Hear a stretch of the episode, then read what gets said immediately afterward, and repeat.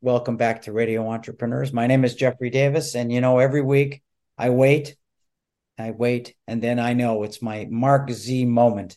That means Marc Zwetschgenbaum, president of Marc Z Legal Staffing. Welcome back, Marc. Thanks, Jeff. Great to be back, and uh, and happy uh, happy holidays for every for all the holiday we're beginning. For, for full disclosure, I already had my Marc Z moment this morning. you called me before, you called me before work. So, but Marc, what's up in the world of uh, human resources, personnel, professional service firms? Jeff, in honor of um, Halloween and the holidays, I thought we'd talk about um, um, the holidays and um, how employers should should um, respond in the workplace. Um, for example, on Halloween, how should it be celebrated? and because a lot of employers love the idea of a fun holiday like Halloween, and um, there's a lot of do's and don'ts, but the whole purpose of celebrating is to have a really positive, upbeat, morale-driven experience for your employees. So good for the culture. It's good for the culture. So a lot of a lot of employers are wondering what's what's right, what's wrong, what should I do? And so the, my first advice is really try to have a good positive Halloween theme for everybody who wants to participate. If they don't want to participate, work coworkers, workers, supervisors, that's fine. And and make it comfortable. So for example, um, have a contest for people that want to participate, maybe, and uh, the best costume, but have costumes that are um, they're not displeasing or not controversial. So, for example, going as a political figure um, to the workplace for a costume, not good. Going as a witch to um, to the workplace, very positive. Um, going as a um, as a scary zombie where your face is covered, not good. Going as a um, the cowardly lion, um, positive. So those are those are things in terms of costumes, in terms of um, in terms of candy. Obviously, if you have candy for everybody, make sure it's it's uh, wrapped candy because we are concerned about germs today, and uh, just having uh, candy corn in a um, in a whole big uh, um, bowl is not healthy. Wrap candy in front for everybody, healthy. A lot of it is common sense. So complicated. I remember being a kid, and I don't think I waited for any time of the year as much as I waited for Halloween, Marc.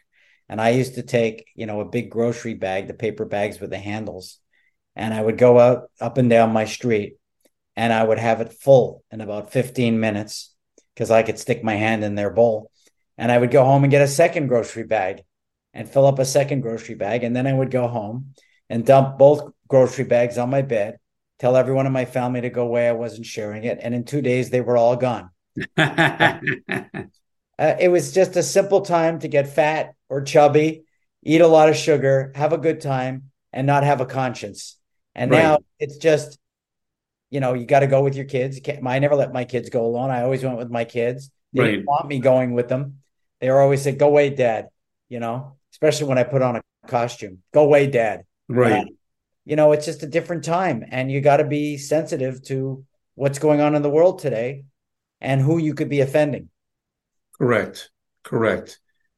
It just it in terms of the whole political and making sure everybody feels comfortable correctness and is the reality today and in some ways sadly, you have to have it like that today, just because of just things that we didn't know. I mean, I remember biking to school when I was like five years old, and it was like you know two two miles.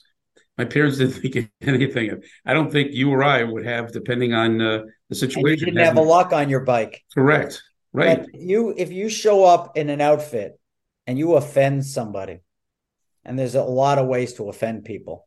Correct that person may not ever be able to work with that person ever again and may actually start looking for a job. Correct. Uh, being hypersensitive about Halloween costumes, images that are being projected is critical for the employer. You can do more damage than good if you don't Correct. manage. Correct. No, it's it's um, something all employers want to be conscious of. Even like they were saying, uh, scary movies, maybe have it in the conference room or Halloween contests, um, costume contests. How you judge them. I mean, everything affects morale, affects the culture, and affects relationships. Well, so before we go, so the people know, could you take your mask off and we can see who's really Sadly, Marc, my mask is, is who I am. Scary. Uh, Marc, uh, if someone can I tell you a quick funny story? Sure. Um, you know, I've had in the last few weeks, uh, um, two three weeks, um, one of some of the groups that I am involved in professionally, they all have people talking about your Halloween experience, and uh, one of the um, one of the Halloween experience I talk about in terms of being mistaken, and um, I've been mistaken many times for Bill Belichick, and so um, you know it's it's uh, it's funny, and even and I talked about one particular case where I literally walked into a restaurant where everything stopped. So um, you never know. I think people have even without costumes a double danger, but but um, I'm fortunate to be mistaken for somebody who's well known and respected. I know he's coming through a challenging time now, but you know what success? So what better to uh, to have a good career that you're mistaken for somebody like Bill Belichick? I'd rather you be mistaken for Bob Kraft.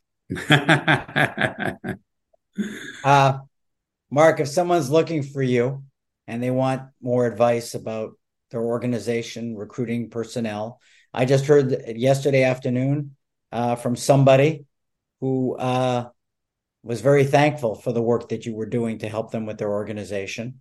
Uh, this morning, we interviewed somebody from another firm that was saying, Say hi to Marc Z. So, but if for those who don't know Marc Z and want to have that sense of security, how would they find you? His website, radioentrepreneurs.com, and then 617 338 1300.